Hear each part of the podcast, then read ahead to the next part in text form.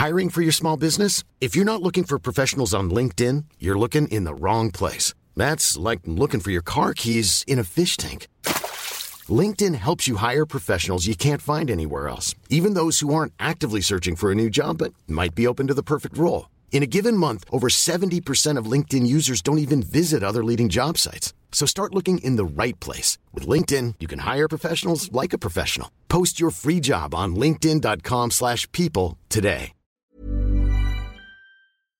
Okay, I promise you guys that I'm gonna bring a very good friend of mine to come on the show to share with us more and make a case why you should go to university. Of course, we are not blind, right? We know what works, what doesn't work, what's good, what's not. But there is so much internet content out there that talks about why you shouldn't go to university, why the uni is eating up your, you know, your money, you're coming out a lot of debt and all those kind of stuff, which they are not wrong per se. Objectively, they have some points, but we want to bring about the other side of the discussion so you make a better decision. So happy to be with you guys again, and today we're gonna spend time with our good friend Ben. In the first place, I got you on the show to do one thing, right? Is to make a mm. pitch to people that are considering the Right. universities. Yeah. Right. So mostly two two groups of people, right? Those mm. that are already in the university, and the other group is the people that are considering going to the university, right? Mm. Because I think the general pitch out there is like anti-uni, right? At- Okay. At, this point in time, right? Of course, Okay. the uni people will never say it's, it's shit, Yeah. huh? But, Yeah. but but the I think among all your all your quote unquote gurus, right? A lot of fucking Yeah. internet gurus, right? They all like, you know, the general narrative is that you don't need to go to university to succeed, Mm. right? Which I don't think is wrong, Mm. right? But I got you today to pitch to the people that are considering university Right. Why should they go to the university? Because Okay. I feel Yeah. that you have, you know, essentially Mm. kind of really milked the system. Okay. so yes, Mm. yeah. I think on, on my part, uh, I would say that there are a few things that consider if I want to go to university, right? I think the first would definitely be the fact that in the university itself, you have groups of people around you, and that itself is networks, you know, people, and having a source of ideas. And that is akin to like in the past, Socrates, Aristotle, having this area where people come together to share. And I think that's very important because whether you like it or not, we are all social people, we're all social creatures, and we learn by being with each other, by doing things together. And that's what, to me, the university really is about. And I think perhaps the second thing that I'm thinking about for people who actually want to go to university is that there are so many things that you could possibly learn on the internet yourself, but then when a person does it together with you, it is a whole new different thing. And of course, you know, you can actually just go Coursera or edX and do a course and do it with someone else that's matched online by like personality traits or like, you know what, God knows what, what these, are these other things do, right? But then it's, it's going to be pretty much quite good. But then it's still not as good compared to that human interaction and having this person to understand that, hey, you know, this is a journey that I'm doing this with you. And therefore, there are certain synergies, certain benefits that we can actually do it together. So I think it's the second thing which I'm thinking about. And, and probably the last thing which I'm really thinking about as well is that this entire thing about university really is about brand. And brand, unfortunately, right now, we have Coursera, we have edX, we have like uh, so many other internet gurus, as you mentioned, coming up. But these do not land the brand. Yeah, so like it, it's as if if I were to say that right now I listened to this guy, I applied his skill sets, and then I achieved this. But then to me, to everyone around you is like, is it really true? You know, are you are you really what you say you are? Or are you just like someone how can you say that you are actually as good as that person or um, you know, have all these kind of traits or these skill sets just by listening to like let's say a, a 20 hour webinar right? Or like uh, something that's online you know? Like it's, it's very different versus like let's say uh, an institution that has been there for a pretty long time. It's tried and tested. It has been through ages and it has been through even revolutions. And i think that that's that's something which the brand of the university actually lends itself. But then that is where i think things will get upended right? Mm, mm. Okay, so essentially based on what you just said, whether is it brand, whether is it like a social circle that Mm. is in school, you know, or whether is it like the kind of quality of education Mm. that one can get interacting with a real individual Yeah. rather than just like online webinar, which I think a lot of people can understand. Yes. Right? They they can comprehend this reality that you know it's really different learning face to face with a geek. Uh, Essentially, your professors are geek. Okay, they Yeah, spend correct. tons and tons Yeah. of their life to go and geek it out on some topic, right? Yeah. And sometimes they're not very passionate because they're not teaching the topic that they're really passionate about. If you're gonna read their research paper, Mm. they're passionate about something else. Yes, yes, correct. Right? It's just oh, not part of the you know repertoire, and then you know I need to feed myself, so I anyhow teach something. I don't blame them, but uh, if you want to learn more from your prof, maybe you should also go and read read a little bit about Mm. what do they really love. Yeah. But all Agreed. those things are very um, how should I put it? Very high high order, right? It Mm. sounds like okay, we got a brand, we got you know um, Mm. network, we got you know better learning. How does that translate Mm. to benefits Mm. in life?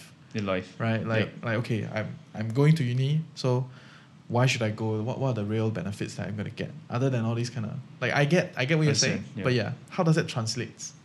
I, I think that like uh, it's uh, we have really go back to the social aspect because the social aspect would then dictate that I am part of this group, and that that is what the social aspect really does. So of course we can actually create organizations that are similar to university, that actually creates this social kind of uh, context and so on. It's just that most of these things um, us are like tertiary, meaning that they come after your university. So I can think about, let's say, in the venture capital world, there's like Kauffman Fellows, right? So Kauffman Fellows, essentially, if you are who's who in VC and you want to do your like stuff well and network, you need to pay two hundred thousand dollars, attend this program, and then go to the US for like perhaps I think two to three months. Yeah, and it's more expensive than a MBA. But then people say that this program itself brings you more networks than if you were to go to let's say Harvard or to go to Stanford. And that, that's a, a kind of a tertiary kind of uh, thing to it because they have really created a social thing. But then that Kauffman Fellows, as an example, is something that's after a university hmm. where people predicate and say that, you know, I've really done this, I've really gone to this place where I am, and I just need to get more networks, and that's where I get more networks from. But then if you look at the profiles of the people who actually went for these things, they tend to be having very good degrees.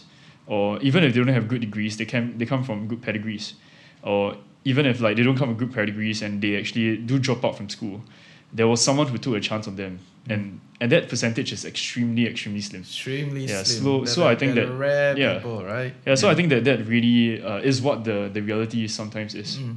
So based on success rate, the the chances of you doing well, you know, in life will probably be higher if you stuck to university in in other words, that's what I'm yeah. In other words, this is what the statistics right. actually yeah statistics show. shows yeah, right. Correct, it's, yes. it's not learned from some internet guru. Then suddenly yeah, one, wow, you know, suddenly amazing, yes. right? Or yeah. you know, the the success rate of startups are like super super low, right? Yes. I think statistically it's about five percent you know, or 5% that kicks off, right? Mm. Those that really end up there, maybe it's like 0.5 or like a 1%. Agree. You know, of, of everyone that start. That doesn't mean you shouldn't start. You know, if Mm. you are passionate about something and you feel that there's a market gap, do what you need to do Yeah, that's right? true. But for the many out there, I think going to university is a is still quite a natural success kind of journey. Mm. Like if you want to do well, Mm. you know, and get to where you are, and you are in, you know, essentially the private equity space, Yeah, right? Although you, correct. you work for a family office, right? Yes. But your focus is to get deals, and it's very much a PE job. Yeah, it's very much just, PE job. Just just in a family office, right? So yeah. how did you get there, right? Mm. Going to the university, right? Share Mm. with us a little bit of your story. Okay, right? Yeah. okay. Mm.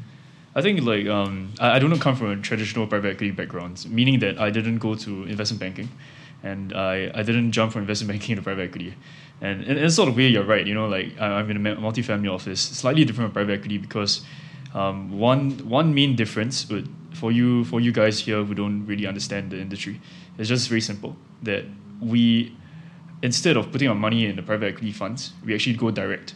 Yeah, so that's really what we do.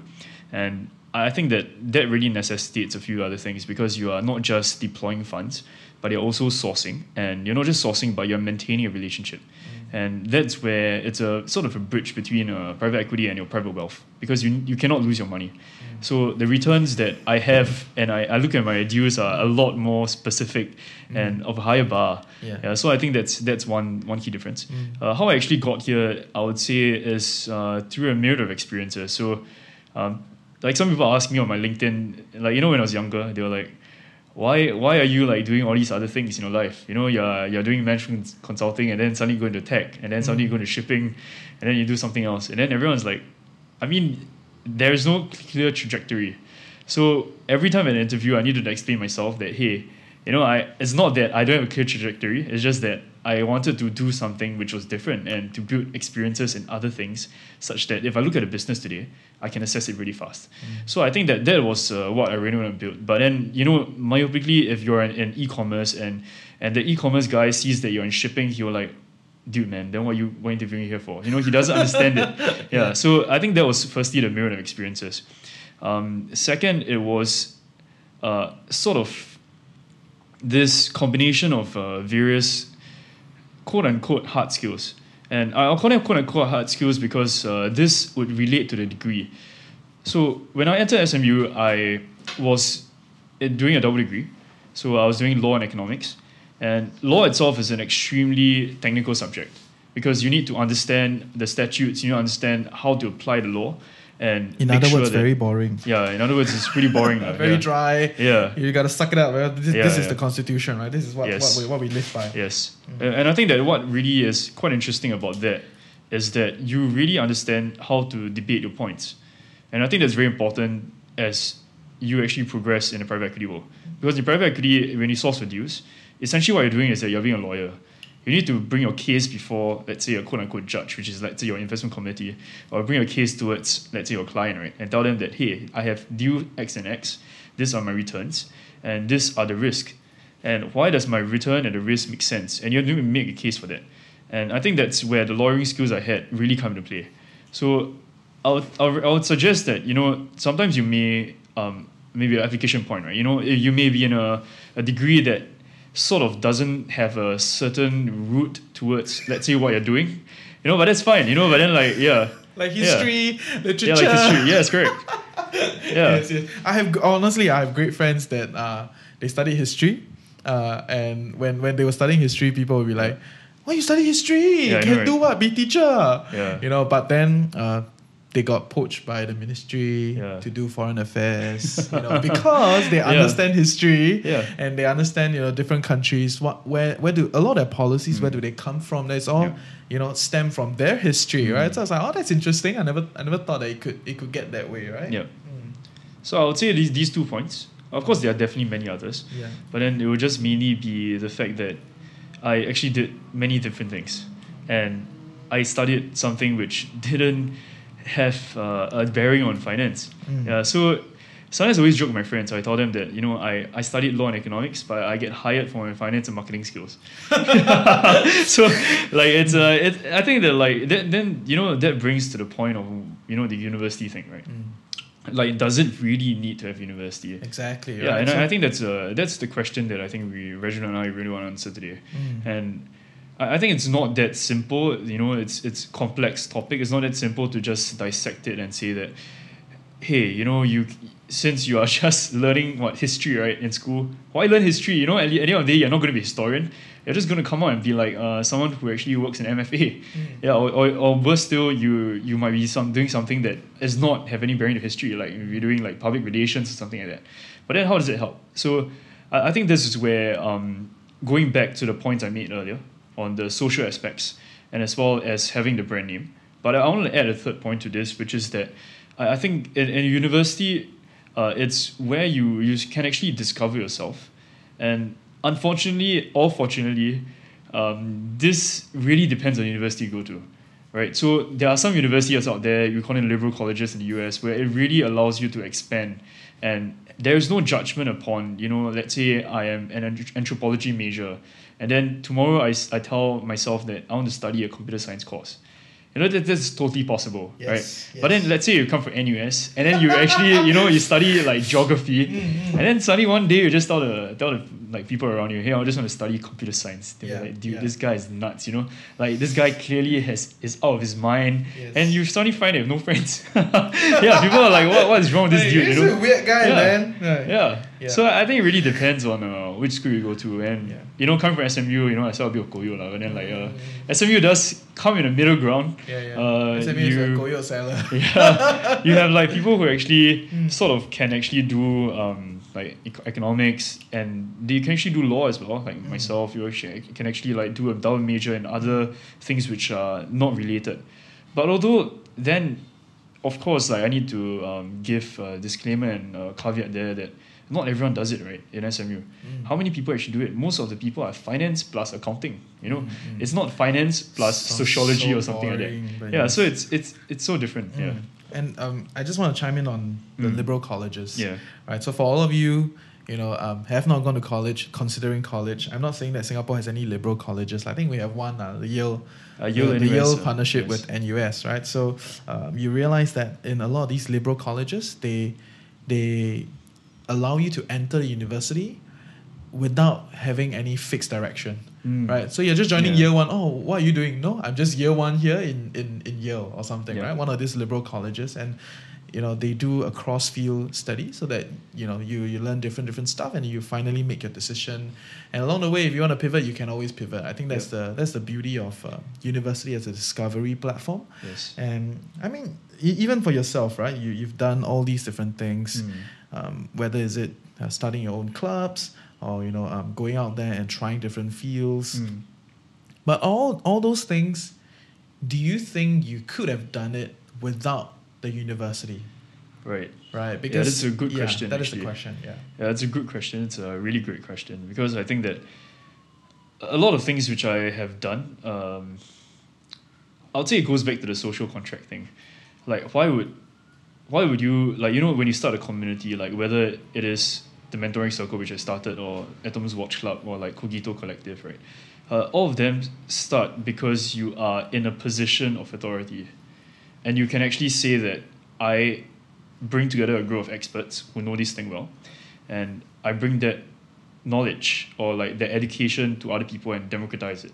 So that necessitates you to have that authority in the first place. And where do you borrow that authority from? You borrow it from someone else, you know, like which is like a school or university. And I think that's that's where um, being in a university definitely helps a lot because you are also borrowing the name of the university. And coming from an Asian culture, and we are Asians ourselves, you know, you, you cannot go against the culture of the, of the land. It's tough, right? So that, like, like for example, you know, people ask me about the minimum wage thing with Jamus Lim and things like that. Oh, a contentious topic, right? But then, like, uh, it's like bringing Scandinavian things, ideas in. Like, it might not work. You know, it may work, it might not work. So the thing, is cultural things might actually be different. So I think that like, if you were to look at the flip side, whether I were not to be in university and could I actually start this, I, I think that definitely I can. But would it be as successful? I'm really not sure.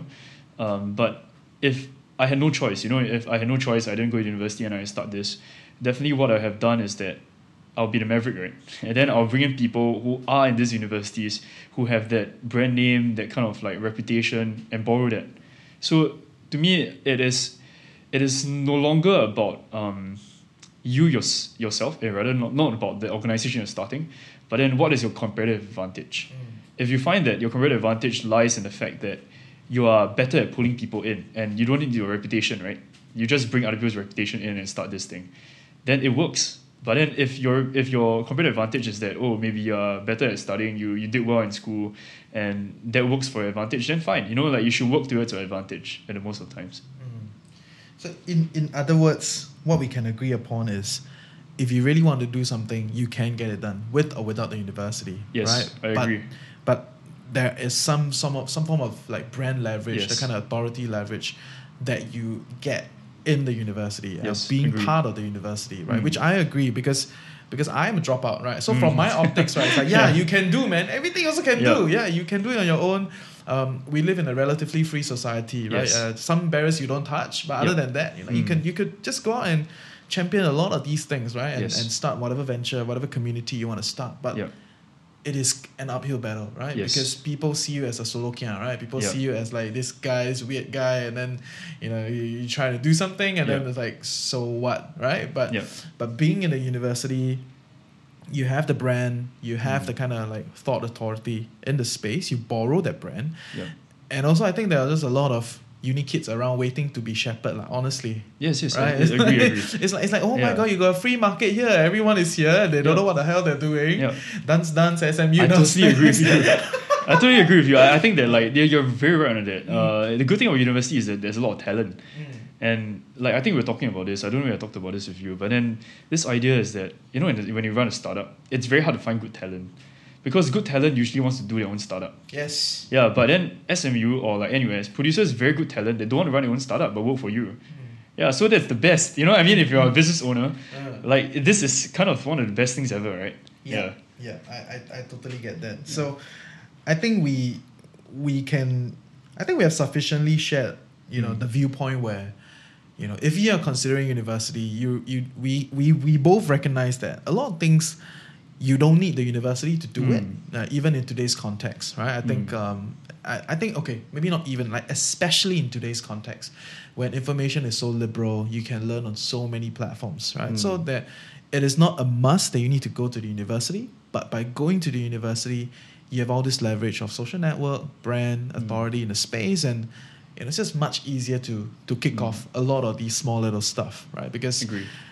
That is my viewpoint. I have a lot of friends in the startup field, and a Mm. lot of them that are doing better started in the university. Yeah. Right, yeah, because the, the university have all this kind of accelerator system, ecosystem, and talent is everywhere. All these people are pretty smart. They, Yeah. I mean, mugger or not, right? Even if they're mugger, they're quite determined, right? That's why Yeah, they managed yeah. to get to university. that's so right. you gotta give salute to the mugger, okay? Yeah. Not always say the mugger, mugger, but Yeah. yeah. So you know, like they got to the university. There's a Yeah. select, you know, um, process, and you have all these people. Then you you you you work with them, you use them, right, based on Mm. their talent, and then you know, you just kind of build your stuff, right, or build your community in that process. Mm.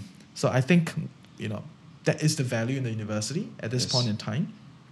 And for people that are already in the university, Mm. right, what are your thoughts, you know, for them, right? Okay, since you're already inside already, right, then you're listening to this podcast, right? Then what, what are you gonna how are you gonna Right. make your university better, right? How are you gonna like benefit through this thing rather than just going for lectures, missing tutorials, and then like Right. go and dance dance, you know? Yeah, yeah, Okay, Yeah. For all of you who have not been to SMU, you- there's this like underpass, right? That, that Yeah. you know runs through the whole Actually, like, not everyone there is SMU. lah. Okay, okay, yeah, yeah, yeah, yeah. So it runs through the whole Yeah. spine of, of the university, the, Yeah. the underground Yeah, the basement underground, yes. spine, and then it's like, what tons of people dancing. I was like, what's like SMU student? Uh, don't need study one, just every Yeah, day yeah. kind of dance, dance, hip hop, street, street like that. Right? I was like, okay, but that aside, okay, okay, but yes. So if they're in the university, Yeah, yeah. right, how do they better, you know, you know, like benefit themselves in this process, right. How can they leech? Uh, I, I think leverage, yeah, leech. I, I, yeah, I think yeah, yeah. I mean, Leech also is a yeah, but I mean, the amount they pay for university is not Leech anymore. I think they're like, I think the university is leeching off them. yeah, yeah, I mean, I mean, to, like, like to answer your question, right, I was just thinking a few things. Uh, one is definitely the fact that universities are really expensive. Like, I mean, in Singapore, we have it relatively cheaper, right? You have like SMU is probably the most expensive. You have uh, law is the most expensive SMU. It's around six thousand dollars, uh, like for one semester. So it's twelve k a year. Of course, don't discount like don't account for medicine. Uh, medicine is different, right? But then that is the highest. You know, like NUS is probably a bit cheaper, but then twelve k a year is still pretty much. It, it is not very very high. It's not like um, US or like UK or Australia, but it's still pretty high. And you're, you're paying quite a huge sum to be in in a university. And I think, as you rightly pointed out, you know, how do you actually leverage on this entire system? Um, on that, I don't think that there are really any fixed routes. So what I mean is that, like you know, going back to your dance point, right? You know, when you say that they dance dance, right? Actually, when dance dance, also helps you a lot. Like like there's this club called Emix in SMU, and I think that like within the community there, they actually share internships. Mm. And they're, they're pretty smart people. You know, they they they they don't study the hardest. They don't get like the. I, I mean, some of them do get like Mm. very good grades, but not everyone gets the best grades. But then they're social, right? They are able to like get things done. They're able to you know, wine and dine and like be a Mm. person and friend to other people that people like, and that's why they're hired. Yeah, so I, I think that that's that does play into aspect of uh, life, and you know sometimes dancing is not a bad thing. Yeah, yeah, yeah. Just want to put it out there, okay? I'm not against dancing. I can't dance, okay? I can't dance. can That's I, why, dance. you know, when I look at them, I was like, wow, quite cool, huh? Every day why I'm in the practice. library. Right? So, I just, want, I just want to you know, put it out there. Don't flame me, okay? I'm not against dancers. I'm sure we have, well, I'm sure we have some dancers in the group. You know, Yeah. um, you know, pursue your passion. I, I agree with that. I, I believe in that, right? So it's Yes. just, I just use dance as, Definitely, as, definitely. as a joke. ah. yeah, I mean you can also make a joke about people in the library all the time. lah. Yeah, like, like me, lah, I'm always in the yeah. library. So yeah. I was Yeah. always in the pool, lah. So you know, like my friends are like, "Hey, you come to country club or you come to uni, right?" It's like, that's why one sem later I stopped coming, right? It's like, you know, I, I told myself, like, yeah, I must make use. Of it's very expensive pool, you know. Yeah, like, I pay yeah. six thousand, you know. I was like, better use this well. yeah. But yes.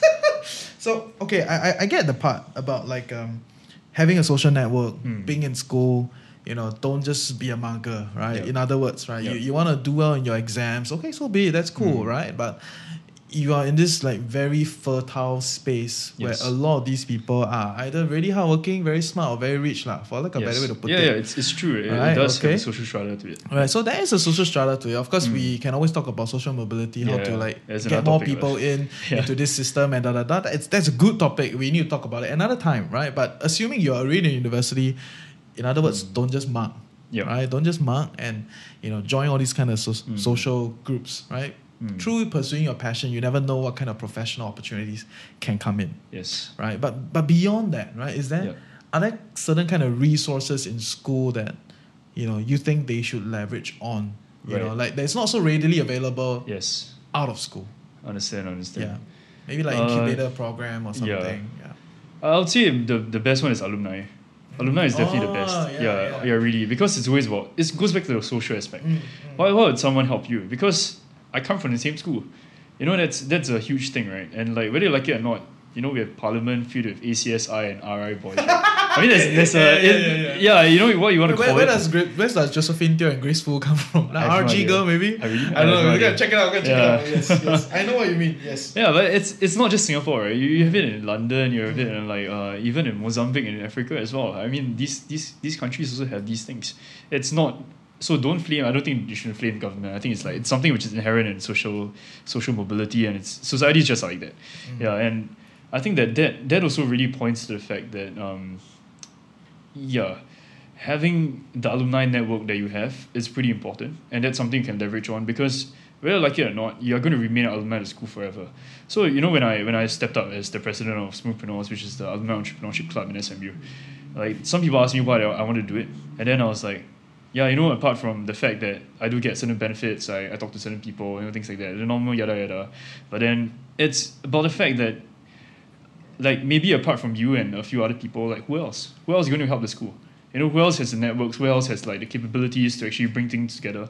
And you realize that as an alumni of the school, if you don't help the school, no one else is going to do it. The staff of the school won't do it because the staff of the school come from maybe NUS. Yeah, you know, like, yeah, yeah, it's, it's true. Like a lot of Yeah. stuff in SMU does come from NUS. Uh, uh. And I mean, like they I mean, are SMU after did, all staff. SMU did poach Yeah. the whole bunch of NUS Yeah, we did guys. poach a whole bunch of NUS start guys. with, yes. And they are passionate about SMU, don't get me wrong. But the thing is that they are not alumni. Uh, and like you need the alumni to really st- say that, you know, helping the students actually helps me. Because I then have a better pool of students to actually pull from. And they are, in a way, my mentees in a way. So I think that that's, that's one. Uh, and the other flip side, if you are like a student in school currently, you should reach out alumni because they are thinking that way. So that like the, the first point you're talking about. But then the other second point is mainly that um, you have shared experiences with them. You know the dancing thing. Yeah, you know like like it works. Like there's this uh, alumni club which is you so it's Emix right, and then there's I think uh, you uh, Illuminix which is the alumni club, and then they do actually talk to each other, and I think that's there's so much synergies there, and and more than that, it's just the fact that by reaching out to any alumni, they probably understand what you're going through. They know the teachers you went through. They know the classes. The classes may be slightly different, but then you know they'll they'll talk about the same few things like you know this this professor is like that, or like uh you know this class is such a useless class. Uh, like name drop, uh, I don't know, business government society. yeah, yeah. So like I don't know things like that. It's just like Yeah. not not very useful in a way, but then people will just talk about these things, right? It is a lot Yeah. of social comfort to have shared Yeah. experience, right? I think Yes. this is inevitable, which is why you know when guys gather together, everybody talk about the army, right? Then all the girls like turn off, right? It just, it just doesn't work because they don't have the shared experience, you Yeah. know, in, in this process. So I, I, I, I totally get get what you're trying to say, you know, and I'm, a Christian. Like, um, was it difficult to get the president of the alumni entrepreneur club? You know, Right. because what you just said Yeah. was like nobody wants to do it, right? It feels Yeah. like nobody wants to do it, Yes. or you know so so in that sense is it because nobody wants to do it that's why you got it or is it because you know you're actually you know the best candidate at that understand, point in understand. time, right Yeah, So, I, I, yeah. I think to look at it in this way is that you know what CCA is when you're young, right? Mm. Then like you know everyone just go to student council things like that. But then you grow older, you realize people don't want to do it because there's no incentive. It's like CIP, right? Mm. You know, there's no incentive to do it. It's not cool anymore. And uh, yeah, it's, it's just different. Uh. Yeah, it's like it's like you know, it's not cool to do this anymore. Uh, I don't get any prestige. But then it seems like it's more work. Why do I, why should I do it? You know, like I don't have to fulfill any criteria. It doesn't minus two points for my O levels, right? yeah. So I, I think that that, that must be viewed at that point. Um, that I think there's no incentive for many other people. Um, then second is that I would say that Cool fact a crocodile can't stick out its tongue. Also, you can get health insurance for a month or just under a year in some states. United Healthcare short term insurance plans, underwritten by Golden Rule Insurance Company, offer flexible, budget friendly coverage for you. Learn more at uh1.com. because alumni clubs are tough to run. Um, it is it's not paid, right? You're not getting paid for it, and other people are actually wanting you to continue, and you need to make you need to be successful, and you need to actually like do a good job of it because it still represents the school, and represents uh, the alumni who actually came from the school. So I think that um, pre- previous predecessors would try to find someone who they know can do it. Yeah, so I, I wouldn't say that there aren't, aren't people. Neither would they say that there are a lot of people who want the job. Yeah, so I think that's that's probably what um, these alumni groups would be like. Fair. Yeah. And I think, um, given my short stint in the university, Yeah. so six months, okay, not bad lah. I got past six months. Huh? So given my short stint in the university, You I, LinkedIn. Yeah, like, yeah, I wrote on my LinkedIn. Okay, my LinkedIn said I was one years. Uh, yeah, but I also got bracket say I drop out. Okay, anyway, just saying. Huh? All right, so um, the the reality is, I think there are a lot. A lot of student groups, big and small. Mm. Yeah. You know, some groups are not as sexy, lah, right? not, Yeah. not as interesting. Maybe like the otaku club, right? The Japanese Oh, yeah, cultural yeah. club. You know, it's like okay, but anyway, okay, I'm not judging otaku club, right? But you get the idea. it's just social context, huh? So I think there are a lot of clubs in in the university, or even if you don't have like clubs in the university, you could always start your own interest group, Yes, right? And yeah. uh, whether it's official or whether it's just a social, like a, just a informal student community, Mm. I think that is all fine. And you know, like all these kind of alumni groups, ultimately, the reality is being in a university there's just tons of little things that you can try and you can do and if you fail what happens just fail lah Yeah. you know there's not much impact you know in, in your in your you know your cv what happened you just don't put in your cv lah right Yeah, it's, just, it's true. you know if failed. then okay now my nobody knows this like hot air balloon club that i started you know because it, it, it, it didn't became a thing Yep. right so but when you start to go into you know the real world or okay maybe not the real like go you start to establish your career you start to mm. go into the business world or you you know embark on different professions of your own then there's a whole different world of challenges here and the impact of failure is it's much higher Yes. Yeah, impact of failure is uh, much in higher. fact impact of failure is much higher so after a while people start to become more and more safe Yes. you know that people are not willing to try and then they don't do as much and then in other words they don't break through also because Yes. they're not willing to take calculated risk Yep. right so we'll take a break we'll come back and after the break we'll talk a little bit more about you know how can we better the university right and also talk a little bit more about now that all these young people are in the professional field how can they thrive in this field okay see ya guys okay so we are back from the break and um, yeah, so we, we want I, I want to hear a little bit. I think we've we've uh, we've built a decent case for the value of university, Yeah, I right? agree. But I'm also very certain that there are many aspects that the university can do better, Yes. which is why there is a growing voice about how the university is no longer as relevant today, Mm. which is also very real, right? Mm. There are a lot of things that I think they can become better, right? So I want to hear from you, like, Mm. where do you think the university can can better serve the needs of you know its students, Mm. right? Which ultimately serves to help them have a head start in the career, right? Or Mm. become a professional in whatever field that they choose to be Agree. right? So Yeah. so in, in that sense, where do you think the university can do better? Right. I, I think that like that that's sort of like um a bit philosophical. Uh, but then you know like when university started, like Oxford Cambridge, right? It's it's mainly a natural sciences, natural philosophy. People just go there, rich people, right? Like uh they have like um your governors, you know, in their house and then they just come together, learn with their friends, and then those these guys like really they don't study anything, they study the entire world. And they just go on to become lawyers, take high positions in society. And then, of course, like the Industrial Revolution, people came in, realized that, hey, uh, the, the rise of the middle class.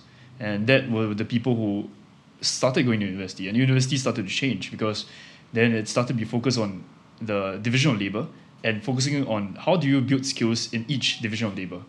And that's what universities really became and transformed into. And it has been always like this and, and then it became more pronounced even to today. Which is why, let's say in SMU today, you have like operations management, but then operations management focus on supply chain. You know, like it's very specific, or like finance focused on private banking. Yeah, so I think that that's where uh, universities have really transformed to. But then back to your question on uh, when next, right? I would say that it's it's really where I think that um, universities really have to disrupt itself, or else you'll die. And recently, there's a there's a meme going around, right? Harvard Business School is charging fifty thousand dollars, and then that compares to Zoom, which is like I think like what forty dollars a month, yeah, yeah, Coursera and all the rest of the, the kind of things which you actually get the same skills, right? Mm. Because if Harvard Business School and all your other universities are actually just doing online classes, like what's the difference between that and like studying from something that's pre-recorded? Yes. Yeah, so I, I think that's that's where universities are struggling right now in this period of time, the pandemic, to sort of reinvent itself. And I think um, on another another note itself, like a bit of selling koyo from my side, like, because you know I started Kinobi, right? Uh, uh. So Kinobi is like this uh, digital mentoring career platform that helps people to bridge that gap. And we acknowledge that there's a gap. There's a gap between the university and the workplace, and that's why we're there. we're here to bridge the gap. Yeah, and I think that the, for that, um, this is what we actually found. We found that the university itself is insufficient. And that's because people don't look at your grades anymore. It's important. But then as long as you meet the sufficient ones, like maybe like you get above a second lower, that's fine, you know. You show that you're decently smart enough to actually sort of like do your work and then do the exams. And then you're a sufficiently hard worker. That's all. lah. You know, that's what it tells me about you. But it doesn't tell me anything more. Right? So what do I need more? I need to understand like who you are as a person. When I put you in front of a client, what will you say? Do you have the EQ to like, you know, know when to respond? You know, things like that. Like, like these are things that a university degree doesn't teach you. And I think that that's where university can pivot there. But the thing about pivoting there is that it's tough because these universities are monoliths, right? They are already there for so long. They have huge reserves. They're essentially like a bank with all your money that they take inside, right? And they actually they even have funds in universities. That's and some of these guys are LPs in private equity funds as well. Yep. Yeah. So Harvard Business School, your Stanford, all these guys are actually putting your money that you actually put inside and deploying into other things. Right, so that's that's how they actually run. And NUS, we heard that recently, you know, the Kong Hee case, right? Mm-hmm. And then he was compared to the NUS fund and so on. And then you realize how much funds the NUS actually has. Yes. Right, and I think that when you have this amount of funds and people want to protect these funds, they don't innovate. It's very hard to innovate. It's very hard to turn around a huge ship. Versus, let's say you are a small ship, you are something that just started, you don't have baggage, you can do things a lot faster. And I think that that's where universities might get disrupted. I- I'm not saying like people like Kinobi, like, maybe, like, you know, let's see how it goes, right? Yeah, but then it's it's really. I'm not saying yeah. that, but actually I won lah. Oh, right. yeah, yeah. I'm trying to direct a bit lah, but you know, actually, you know, I'm doing this so that I can, you know, disrupt the university in some way, right? yeah, of course, of course. And and I think that's where there are going to arise people like Kinobi. Yeah, across the world, they actually want to do this. Yeah, I'm sure, and and I, I do think, um, for for a little bit of a realistic check, you know, for a hmm. lot of, a lot of people out there, it's like, you know, sometimes we ask ourselves, why do we, why every generation needs to be doing more and more and more and more and more, uh, yeah, right? that's a because question. yeah, because that it sounds like it, right? And Yeah. and I think that is the reality, right? Because in the past, you you just need hmm. to, you know, as a guy, you just need to be decently strong. You you can get a certain job, right? But then over time, things change, and then you go you go to the polys, you go to universities, and you be multilingual, right? You got to do more and more and more and more, and that is. That is the nature of you know um, the workplace competition, Mm, right? mm. Where, where especially when a lot of technology platforms come in to like essentially displace some of these old jobs, you know, Mm. that are very repetitive and it requires people to to think, you know, Yeah. and, and do more, right? So do you subscribe to that the central Mm. idea that, you know, you gotta do more and more? Right. Or is there another way around, you know, this way of Understand, life? understand. Right, yeah. Uh, I think this is this is a very complex question because uh, one way you can look at it is that uh, people say that you know you don't work hard, you work smart, right? You know, and that applies to much of life. I think that whether you're um, in finance or marketing or whether you're in supply chain, that is the rule, which is that it's not how hard you work, it's how you actually play the relationships and understand what is really needed to be done. Then you get promoted and then you get to the next level. But then the, the other way that I'm thinking about it is this idea that uh, social mobility. Because in the past it used to be that social mobility is between countries. A developed country versus a non-developed country or developing country. So you have like let's say you know the workers and foreign workers in singapore they build out a nation bangladeshi workers. They some of them actually do have university degrees. They may not speak English very well, but then they do are actually smart. They went to university, and that to them coming here to work is definitely providing more pay than going back home, and that works for Filipino maids as well. But then right now, what we are seeing is a more drastic change, which is that even in Singapore, you have people with who, or you may have people, uh, may not be as, as drastic now, but you may have people in the future who have uni- university degrees, maybe not from um, your NUS or SMU, but you're from your like more private universities, who actually come up and realize they don't have the jobs. And what do they have to do? With the rise of the gig economy, they actually go back and be, let's say, a Grab driver, just for interim, a transition kind of like job. But then this transition job doesn't provide the benefits that normal job would have, like your CPF and so on. And under the Constitution of Singapore and, and, and how the government views it is that Grab is really a transition job. That's why there isn't CPF benefits allocated to that. But then what happens when this transition job becomes a permanent one for 10 years? Yeah, or like for five years. What what do we actually make out of it? How does the government make out of it?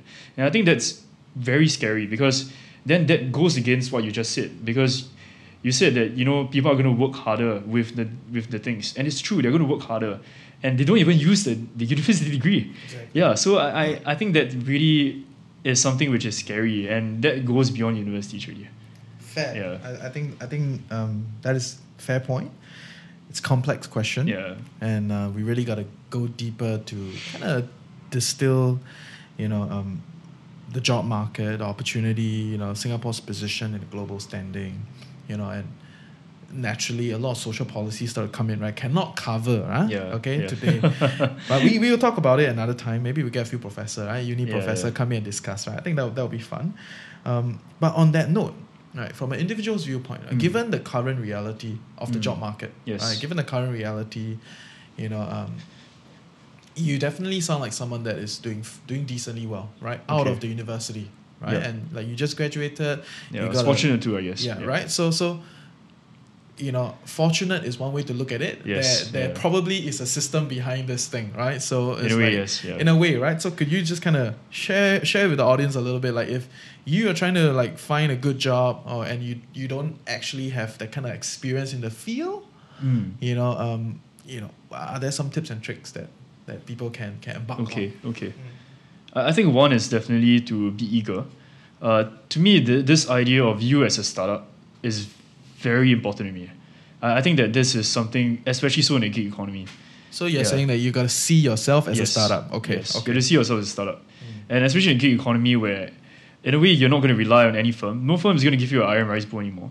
No firm is going to give you the what um, pension fund benefits anymore. It's different. Hey, hello, yeah. long ago, right? Yeah, long ago it's gone. Yeah, right. And and right now there's so of contract jobs. I, I think that that really necessitates, uh, I mean, beyond the social things you're talking about, you know, which is another topic another day. How can I, as a person, really deal with this? Is uh, mainly to look at myself as a startup and, and to ask myself, how can I use my competitive advantage versus other people? What is my unique selling point? You know, what is the product, which is myself, trying to solve? like what solution in this world am I trying to solve with my own efforts and my own energies? And I think that if you can actually answer that question sufficiently well, and you can do it sufficiently well, you'll be paid for it. Yeah, and especially so if you're doing something that nobody can do, right? Yeah. Yeah, and the more scarce the, the solution you're trying to solve, the higher you're paid. And that's that's just a law of scarcity in nature. Mm. So how did how did you convince you know your employers to use you right? Because from what I know, the kind of deals that you guys are working on are, you know, um, Yeah. Naturally in a higher order, right? So that means the deal is quite big, lah. Huh? Uh, it's, it's, it's complex deals and big deals, and you're fronting a lot of these deals, but you're you're you're barely in your thirties, right? L- late twenties, right? So fresh out of university, a few years in the market, you know, how did you manage to convince your boss, you Mm. know, to use you? Right? Share with Mm. us your story. Right. I think that like um if just like three short points uh, if I can actually mention, um, I think firstly it is you know back to this certain things you talked about. Uh, one is um, pointing my employer to a myriad of experiences I had. I think that's that's very important because that shows that when you are in private equity and you- you're in investments, you understand the market, and you understand it not from just one perspective, but you can look from different lenses, and that is interesting because it means that you can understand what's happening next, and you can sort of like do your what what do you uh, there's this term for it, but it's like you know this idea of innovation is actually not really innovation, but then you're actually just taking a perspective from another field and just applying it into this field. Uh. Yeah, so that's what you're doing. It's not really called innovation, uh, but then uh, not many people can do it. So, but if you can do it and you can actually like do it properly, I think you will beat most people out, out there because everyone is very single track, right? So I think that's that's one. Uh, second would be your networks because at the end of the day, when you do deals and and even not in not just doing deals, right? If you're just doing a normal, let's say, finance function, you're just like calculating, let's say, the taxes in a company, and that's your only job. But the thing is that if you're just doing that job, you need to work together with everyone else. You need to work together with like the people who are doing the revenue department. You need to work together with the cost department. You need to work together with your CFO. You need to work together with all your other business functions to get that thing out. And that means that you need to talk to people. You need to make them a friend. Because why would they re- respond to you? Everyone's busy, right? They only respond to you because they know that you know you are someone that uh, is important to them. In some way, Yeah. they must also like you. Yeah, they must like right? you I think there is Yeah. some sort of social, you know, uh, reality here. We are working with humans. We're not working with Yes. robots, right? It's, it's not Yeah. asking you to go and like go and sakang, you know, or like Yeah. just kind of like, you know, um, be what what do they call that? Um, Mm. What what do you used to call that in the army? You So- call, you call the person very wayang, wayang. Ah, wayang, okay, wayang, yeah, yeah. yes. I'm not asking you to be a wayang, but at least you know you you wanna be a nice person. Yes. People uh, are interested to work with you.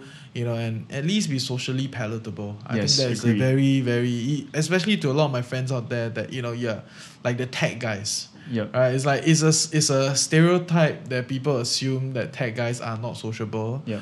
and there is some basis to it, right? it, it's not the best thing to accept, right? And in fact, I, I do know a lot of them that are working very hard to you know become more sociable, which is which is very cool. Yes. You know, but um, I think across the fields, right, being socially likable, I think that is that is important. Agree. And the third thing uh, I just mentioned, like it seems all very broad. Again, I mean, I can go in detail if you want, but then uh, the third thing, which I, I would say is most important, is humility. I think it's a very overrated trait because when you're young, whether you like it or not, nobody thinks you're good, lah. You know, like like as I tell any any person who's going to intern is that like you are a liability to the company. Let's face it, lah. You know, like you're an intern, right? Like why would someone want to hire you? Basically, the guy is taking off his time instead of doing the work. He's teaching you to do it, and he was going to screw up, and he's going to check the work, and he's going to ask you to redo it again.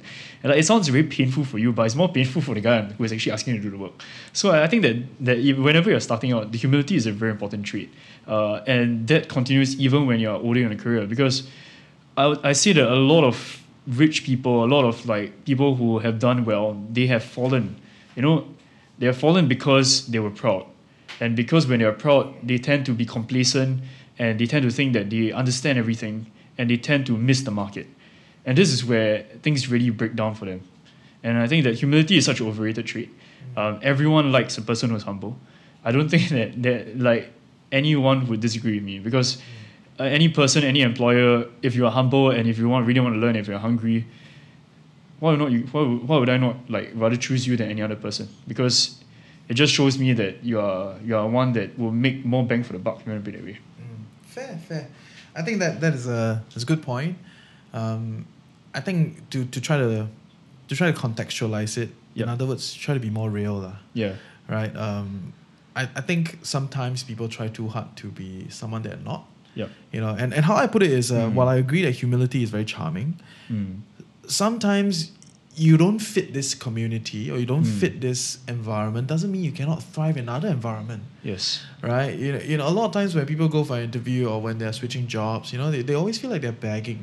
You know, I always feel like, you know, I'm on the short end. But the Mm. reality is if if you are not if this environment is not for you, you will never flourish.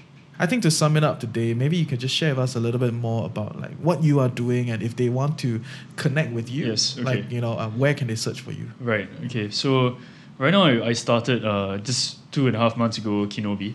So uh, Reginald knows about it definitely. So we, we are a career mentoring platform. So special thing about us we are totally digital. So a totally digital mentoring platform.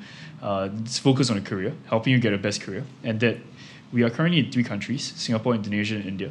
And we currently have a few programs. So if I'd explain it very simply, we have two things. One is called Pathways, and then the other one is called um, a mentoring program. So the Pathways part, how we started is very simple. You know, we were playing games. You know, like I don't know about you, but then I played Maple Story when I was younger. yeah, then after that, like, like you know, when you're 12, 13 years old, you're like, oh, you know, how do you how do you build a dexless sin? You know, things like that. You know why? I re- Yeah. You know why I remember because I was a mage, right? I was a Oh, mage. wow. I think our ice, ice, uh, ice and lightning Ice, mage, lightning right? mage. Then, then I was playing. I was like, how come I'm always stuck here? Then all my friends become like job four, job like Yeah, job three, job yeah. four. I was like, what the hell are you guys doing, man? You don't study, ah. Then I was Yeah. like, here, you know. So, so I remember, like, I was never very, you know, successful in Maple Story. But yes, yes. Yeah.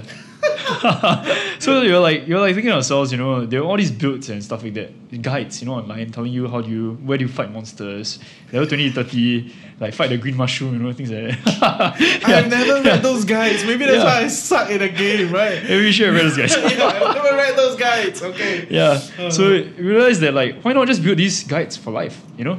Then like just build like one for private banking, one for investment banking. A lot of people to experience different things. You know, like Maple Story you can play different characters, right? You see, you know, play the Ice Lightning Mage. Then you can play the the Sinner as the Sinner, yeah. You know, so like in this way you can sort of like play different things and compare and contrast whether which one really vibes with you as a person. So I think that's one pathways. And second one is a mentoring program. So this one is of high order. Definitely, we are we are keeping it more exclusive, and uh, eventually, um, it's harder to get inside. So we currently have one in Tech BD. Tech BD is a huge, huge thing now because technology firms are getting a lot of capital. They're the ones surviving COVID, lah. yeah, and they're hiring. They're thriving, They're okay? They're not actually. surviving. COVID. Yes, They're doing yes. very well, yes. And they're hiring a lot. So yeah, th- that's why we really started this. And uh, if you really want to enter this industry, it's very soft skills related, and we are here to help you. So I think that we have the mentors from like let's say SAP, Alibaba Cloud, ByteDance, even GoPay. GoPay recently, uh, part of Gojek, right, became a unicorn. Yeah, so I think that's a huge, huge opportunity there. So uh, we have all these mentors on board.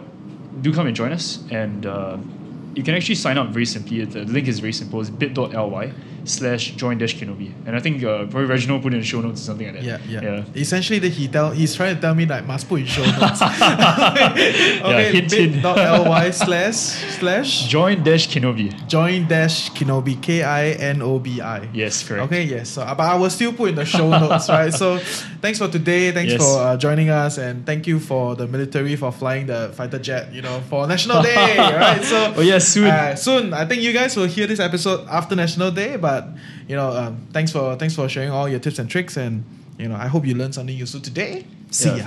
Bye. Thank you. Bye.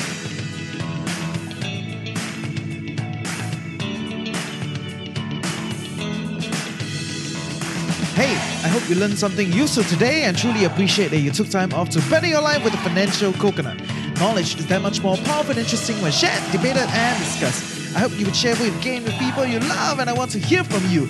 Give me some questions and help me along with building a community of financially savvy coconuts. I hope together we can fulfill our curious minds and our desire for clarity. Join our community Telegram group, reach out to us on Facebook, Instagram. Everything is in the description below. If you enjoy the podcast and feel you want to keep us growing and stay independent, do buy us a copy at kofi.com. With that, have a great day ahead, stay tuned next week, and always remember personal finance can be chill, clear, and sustainable for all.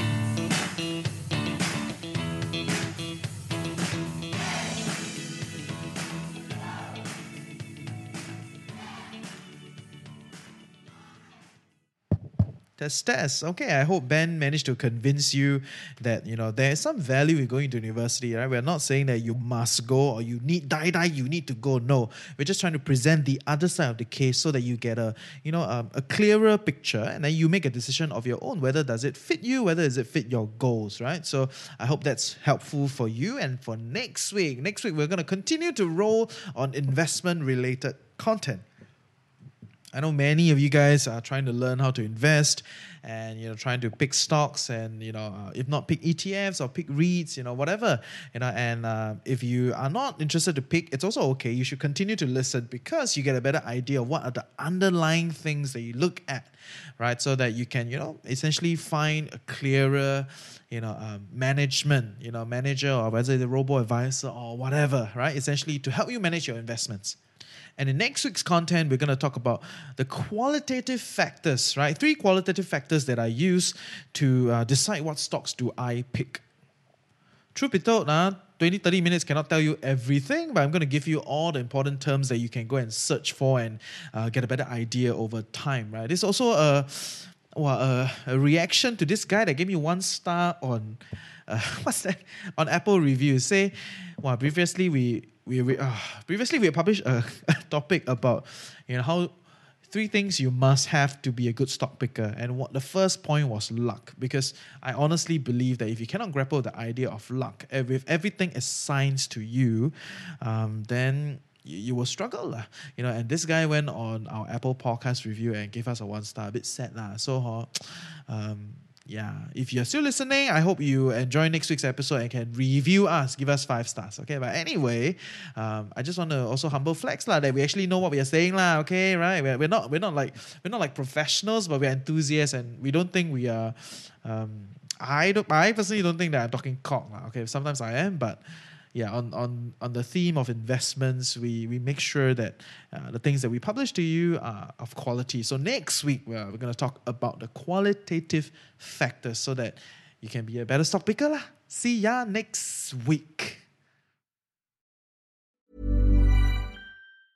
Hey, it's Paige DeSorbo from Giggly Squad. High quality fashion without the price tag. Say hello to Quince. I'm snagging high-end essentials like cozy cashmere sweaters, sleek leather jackets, fine jewelry, and so much more. With Quince being 50 to 80% less than similar brands.